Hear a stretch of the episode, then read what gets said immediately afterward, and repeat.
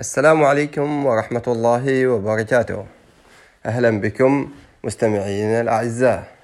أهلا بجميع المشتركين في قناتنا في البودكاست وأهنئكم على هذا الاشتراك.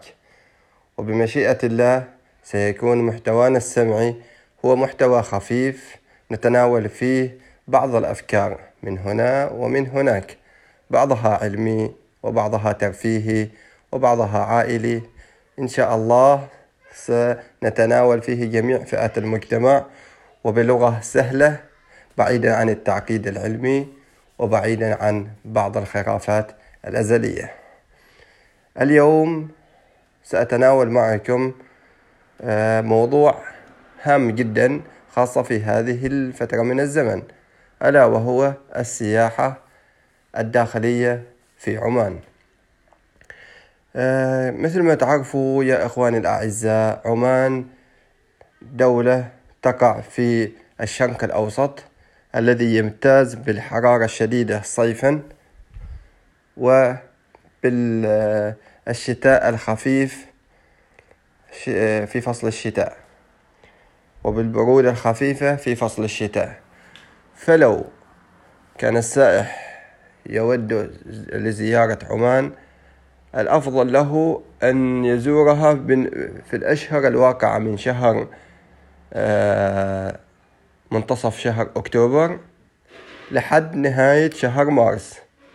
هذه الفترة تناسب جدا السياحة الداخلية في عمان. في أغلب مناطق عمان هذه هذه الأشهر تتناسب معها. أما فيما يخص الفترة الصيفية فالحمد لله لقد وهبنا الله بجنة في أرضنا الجميلة ألا وهي محافظة ظفار التي تتميز بوجود الرياح الموسمية في فصل الصيف ابتداء من شهر من منتصف شهر من ابتداء من شهر آه، يوليو وحتى نهاية شهر سبتمبر. وفي خلال هذه الفترة أقصى درجة حرارة يتم تسجيلها في هذه المحافظة تصل إلى خمسة وعشرين ستة وعشرين درجة مئوية.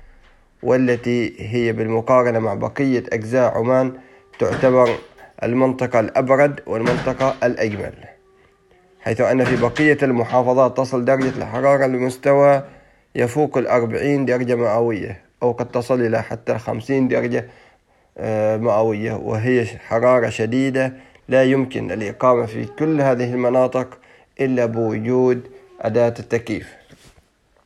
هذه نبذة ومقدمة مختصرة عن عمان فيما يخص الأشهر المناسبة للسياحة.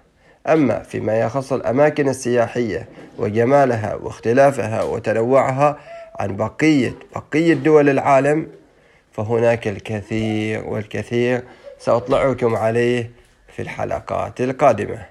إلى ذاك الحين أستودعكم الله الذي لا تضيع ودائعه. والسلام عليكم ورحمة الله وبركاته. كنتم مع سليم. بابا. بابا ما صعب من هذه اللعبة؟